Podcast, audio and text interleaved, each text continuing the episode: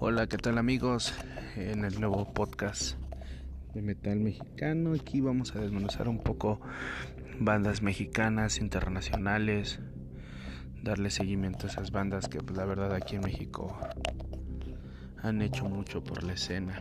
Saben que acá tocar rock en México es muy difícil porque no siempre es rentable. No es rentable como la música pop o cualquier otro tipo de género que a ustedes les gusten y escuchen y no por eso están mal. Aquí el interpretar el rock, el heavy metal o sus géneros es más complicado y su público obviamente por lo mismo pues es más reducido, aunque no por eso dejan de existir grupos que hacen su trabajo con pasión y muchos se vuelven bandas de culto, bandas que siguen muchísima gente por muchos años. Em, en este primer podcast quiero hablar de bandas, de esas bandas que son buenísimas y son bandas de culto y que hasta la fecha todavía en este 2020 eh, las seguimos escuchando. Vamos a comenzar con una banda, una banda mexicana llamada Next. Esta banda inició allá a mediados de los 80s, iniciaron ahí su carrera. Este, una banda buenísima, una banda de thrash metal, eh, muy underground, muy subterránea. Eh, si no mal recuerdo, su primer disco fue Invasión Nuclear de el 88. Y de ese disco eh, dieron a conocer una pieza muy muy buena de un muy buen nivel llamada Debes Morir. Eh, para mí, cada que escucho esa canción, esa es de mis canciones favoritas de Next. Es es buenísima para gritarla todo pulmón en un concierto o en tu plena casa haciendo cualquier otra cosa. Este esta banda fue puta buenísima. Este después de ahí, este para mí otra de las bandas así súper importantes en la escena metalera de México. Este fue una banda llamada Ramsés este Ramsés, puta, una de las mejores bandas también que han habido de metal mexicano. Este, su primer disco, si no me recuerdo, se llamaba Guerreros de Metal. Eh, ese disco puta, hizo bastante ruido en la escena metalera de México. Y si no mal recuerdo, eh, por ahí había visto unos videos que los pasaban en televisión eh, en la madrugada en el canal 2. ellos tocaban en vivo y se entregaban de una manera eh, increíble, como si fuera la última vez que lo hicieran. Este, tenían muy buena técnica en sus instrumentos, tenían bastante dinamismo y eran muy muy serios en lo que hacían. Eh, de ellos me acuerdo la rola que se llama Guerreros de Metal. Este, esa se convirtió en un clásico, este, aunque me duele decirlo, de su muy limitado catálogo. Este, llegaron a hacer muy buen trabajo este, en televisión y de ahí un ejecutivo de Combat Records en aquel tiempo los contactó.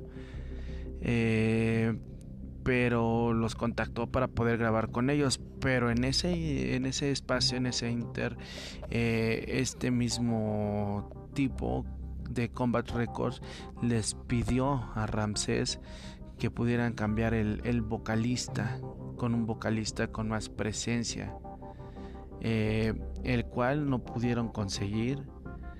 Eh, entonces por eso no pudieron encontrar una cita en la ciudad de Nueva York.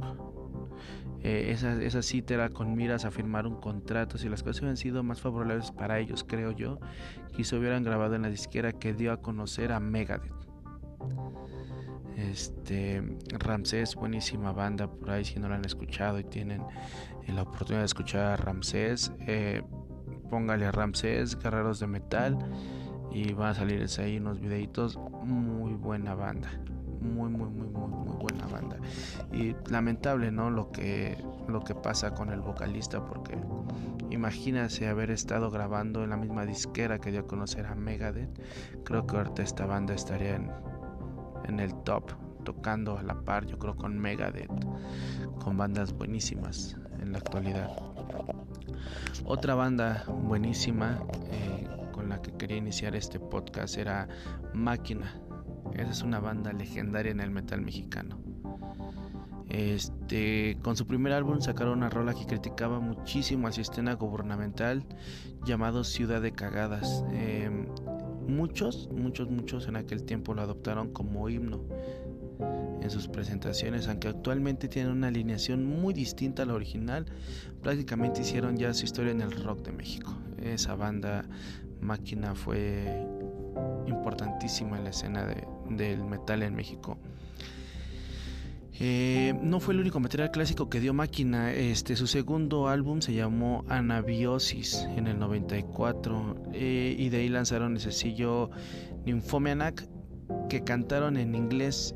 Eh, y tanto fue el éxito de este sencillo que tuvo rotación por ahí en MTV en un programa, no sé si algunos se acuerden, que se llamaba este, Headbangers Ball eh, muy bueno ese programa en MTV, no como las cosas que ahora estamos viendo en MTV. Ya nos sacan muy buenas cosas de música MTV, pero de aquellos tiempos Máquina figuraba allí en MTV, una banda mexicana, qué orgullo tener una banda mexicana eh, en estos espacios, ¿no? De ahí, este, ya para terminar con ellos, este, de ahí tengo así como que una pequeña notilla de ahí de ellos que este su disco Red fue el que mejor les fue. Este disco fue producido por Billy Gold, quien fuera bajista de Fame No More. Entonces, imagínense en qué nivel podría estar o estuvo estuvo esta banda de máquina. De ahí no me podía faltar una banda emblemática en esa recopilación Transmetal. Esta banda buenísima, este, a base de puro empuje, de puro darle, de pedalearle duro, en el 93, este, consiguió y consumó su éxito. Este, y de ahí sacó un excelente disco llamado El infierno de Dante. Este, este, fue producido por Scott Burns, quien también trabajó con Sepultura. Eh, esta canción del mismo nombre este, es un clásico de metal mexicano y colaboró con Glenn Benton del grupo Decide. Imagínense a qué nivel estamos hablando, ¿no? Este, ahí como que aprovecharon la gran propuesta que tenía el infierno de Dante y el, siguiente disco se llamó México Bárbaro, que también daba nombre a su sencillo. Logró mantener el buen nivel musical y su emblemático coro excesivo dolor, México bárbaro, sangre y desolación, México bárbaro. Parece que estas frases y estas letras este fue una visión de que los tiempos duros de violencia volverían en el siglo XXI a tierras aztecas. La verdad. Entonces, puta, Transmetes de las mejores bandas también. A mí me encantan y me fascinan. Este. Ellos se fueron a grabar a Estados Unidos. Antes de ir a Estados Unidos ya no se habían acostumbrado a temas potentes como Killers, que es un tema dinámico y con muchísima, pero muchísima actitud. Y para terminar acá, ese tipo de bandas metaleras mexicanas que son más que como que un homenaje en este podcast para empezarlo iniciar. Eh, no podría olvidarme de Luzbel, esta legendaria banda de los 80s que en sus mejores tiempos nos dieron excelentes rolas como Pasaporte al Infierno, donde la voz de Arturo suena con gran calidad y potencia, mientras Raúl Fernández, el Greñas, el maravilloso Greñas en la guitarra nos mostraba unos, unos solos y requintos bien diseñados y con mucho sentido, por lo que muchos, muchos años fue considerado uno de los mejores guitarristas de rock en México. Eh, Luzbel también logró un gran trabajo en el tema por piedad que nos muestra nuevamente excelente ejecución del Greñas en la guitarra y las letras oscuras y profundas de Arturo. Este, este fue otro clásico así del metal mexicano. Buenísima banda. Eh, yo creo que ahí Luzbel fue como que se distinguía un poquito más de los demás, ¿no? Por el greñas, eh, buenísimo la guitarra, el máster. Este, y de ahí me vino la idea, este, después de decirle esto del Greñas, de Luzbel, me vino a la mente así, flashback, Leprosy. Esta banda fue formada por el vocalista y guitarrista Alberto Pimentel, si no mal recuerdo, que también había sido miembro de Transmetal. Y también tenía temas ahí de, de gran punch como Residentes Olvidados, y toda este, e, esta serie de, canciones y éxitos que tuvo Leprosy, buenísima. Este, Leprosy lo meto aquí como a colación y no por ser menos importante, pero porque sí como que me vino un flashback de cuando escuchaba Luzbel y, en automático pensabas en Leprosy, ¿no? Eh, en automático. Eh, esa es una pequeña introducción. Ah, voy a estar desmenuzando un poquito la historia del metal en México, un poquito de la escena acá en, en, México. Van a ver ahí invitados, van a ver este, colaboraciones con David Hernández, por ejemplo, de Grupo Armada, Arturo, el Pantera, este, bandas y gente de la escena mexicana que voy a traer este podcast para que para que se una, para que nos dé sus opiniones, para que nos diga qué tan factible es tocar en México, qué tan qué tan es, este sí es una muy buena fuente de trabajo, si lo hacen por por amor al arte, por amor a sus instrumentos, a lo que toda su vida han tocado. Este, vamos a desmenuzar también un poco este el metal internacional, las bandas que saquen nuevos sencillos, bandas que que saquen nuevos discos, vamos a desmenuzarlas acá, vamos a, vamos a darles un giro, vamos a empezar a, dialogar, eh, empezar a darles un, un, sentido a la música. Hay música muy buena, eh, hay música para todos los géneros y todos los gustos, eh, pero a nosotros nos interesa muchísimo el metal y el metal lo vamos aquí a, a estar no lo vamos a masacrar, porque no, no lo vamos a masacrar, lo amamos y queremos el metal. Vamos a dar a los exponentes y empezar a, a darles opciones a ustedes de diversidad musical. Diversidad musical. A mí hay bandas que me gustan enormemente en el metal mexicano y en el rock mexicano que se me hacen buenísimas, pero hay otras que también me encantan, internacionales, bandas muy buenas españolas, argentinas, ecuatorianas, brasileñas, estadounidenses. Este, y empezar a, a, darles como que a ustedes una propuesta no nueva porque creo que no es nueva hay muchos canales hay muchas cosas que ver eh, hoy en día en YouTube, en todos los lugares, en todas las redes sociales, pero sí les vamos a dar como que una opción distinta, vamos a tratar de ser distinta, de darles esas bandas y esos esos plus que ustedes quieren escuchar de la música, ¿no? Aquí vamos a traerles a un Here Comes the Kraken eh, y, se los, y les puedo traer también a Leprosy, ¿no?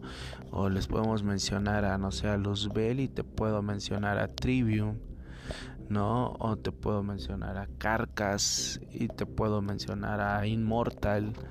Entonces aquí no tenemos como que discriminación ni nada, o sea, tan bueno puede ser que te guste Trivium, como hay muchos que lo odian, como puede ser que te guste muchísimo, no sé, escuchar a Leprosy, escuchar, es más, escuchar hasta Laragan, que es parte de nuestra escena rockera acá en México. ¿No? Entonces, eh, eso es lo que queremos hacer. Quiero darles unas propuestas distintas. La primera de ellas es que escuchen Trivium acaba de sacar, es la menciono porque es una de mis bandas favoritas. Acaba de sacar dos sencillos nuevos. Catastrophes eh, es una de las que más me ha gustado hasta el momento. Este, muy buena banda. Eh, buenísima banda para mí, uh, ellos los estuvieron catalogados mucho tiempo como eh, los sucesores de Metallica. Este, ellos obviamente no querían ser, eh, tener este, esta etiqueta, ¿no? Este, pero pues eh, muy buena banda muy muy buena banda, es una banda de heavy metal. Ella es procedente de Orlando, en Estados Unidos. Esta banda se formó en el 99. Este después del 99, tres años después del 99, lanzaron un demo. Este, este demo se llamó Ember to Inferno.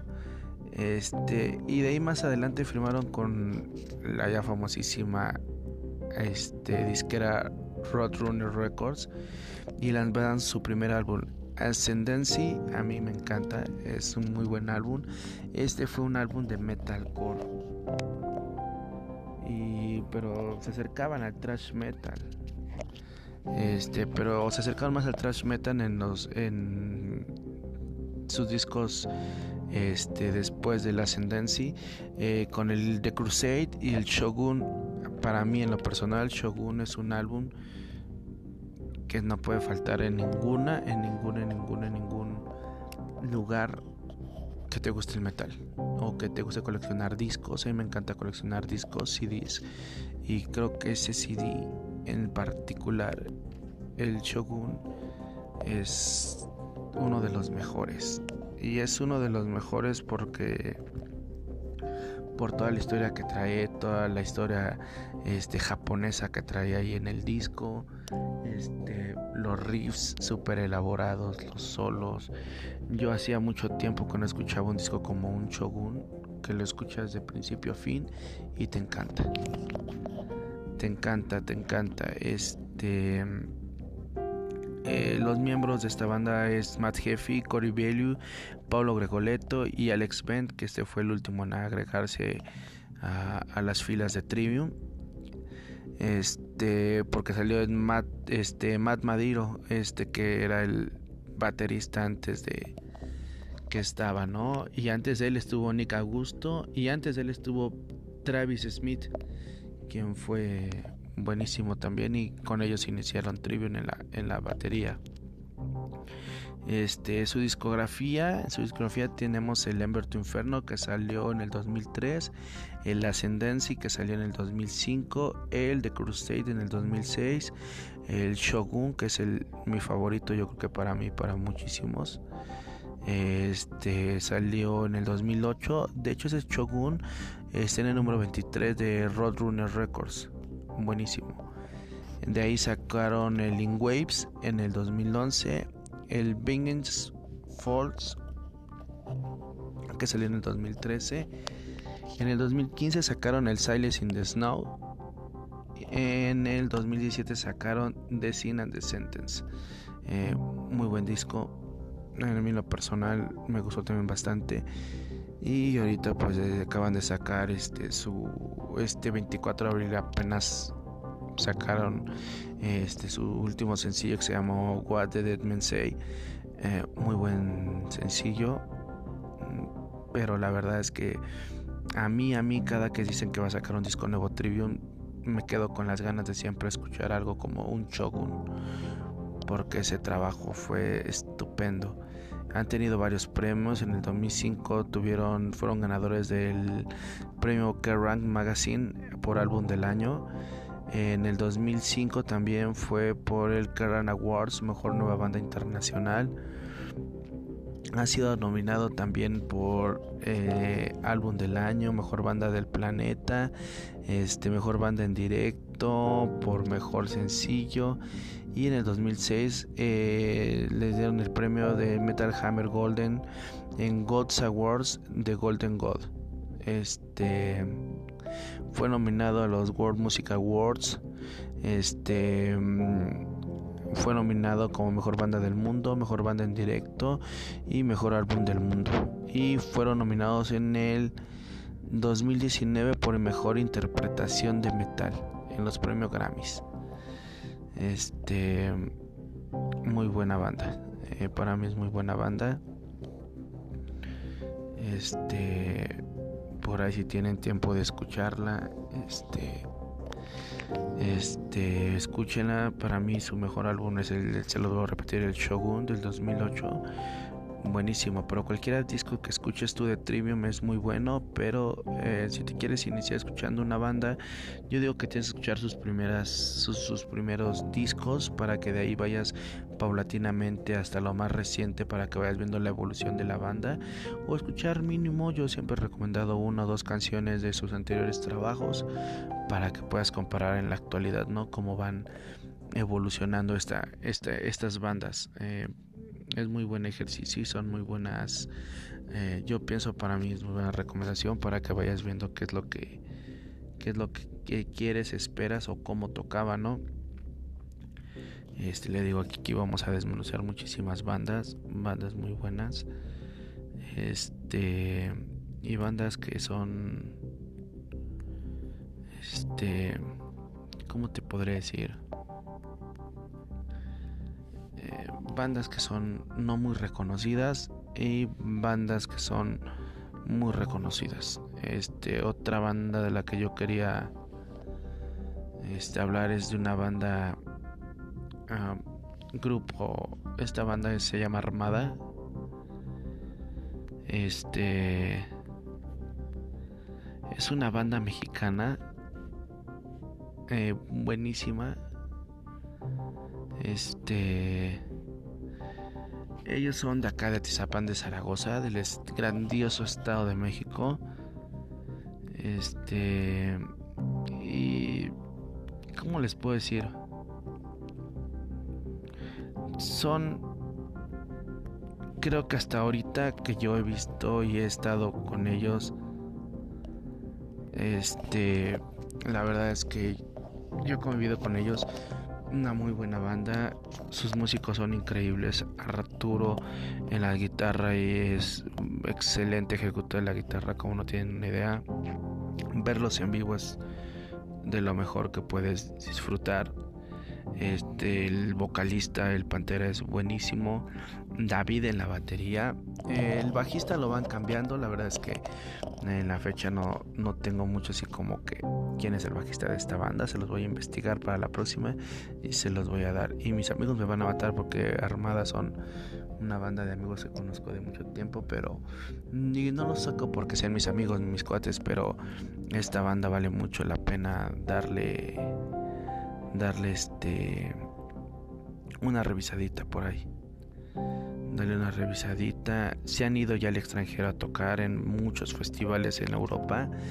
Mm, festivales que son no los grandísimos festivales como este los que estamos los que queremos ver eh, pero han estado en festivales grandiosísimos y muy buenos muy buenos este y ahí me ha tocado ver como como este le han picado piedra desde abajo para, para darle, ¿no?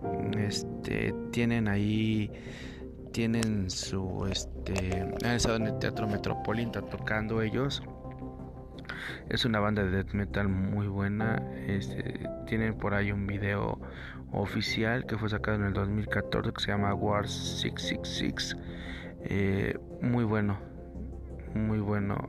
A mí me encanta ese tipo de propuestas, ese tipo de música, como, como también este, como otras bandas, ¿no? Este, como Fractal Entropy, este, me encanta, me encanta, este, muy buena propuesta musical, una banda que ya tiene un buen camino recorrido. Este, y la verdad es que está súper bien esta banda. Este Armada me parece que es este es banda independiente. Eh, Fractal Entropy. Esta, esta, esta tiene un disco se llama Transcendence del 2016 este, entonces, pues sí, también hay que darle ahí por una, una checadita y empezarle a ver, no empezarle a ver cómo, cómo se van desenvolviendo este tipo de bandas. Y pues, ¿qué más les digo? Este, este podcast es el primero. Este, vamos a estar haciendo muchos podcasts, vamos a estar haciendo bandas, vamos a empezar a hacer nuestro material más elaborado y vamos a empezar a darle seguimiento a muchas bandas. Este y a bandas que le digo no son tan reconocidas y bandas son muy reconocidas. Entonces me despido de ustedes. Me llamo Ariel. Mm, que tengan buen día, buena noche, buena tarde, muy buena madrugada a la hora que nos estén escuchando. Y los esperamos en el próximo podcast. Hasta luego.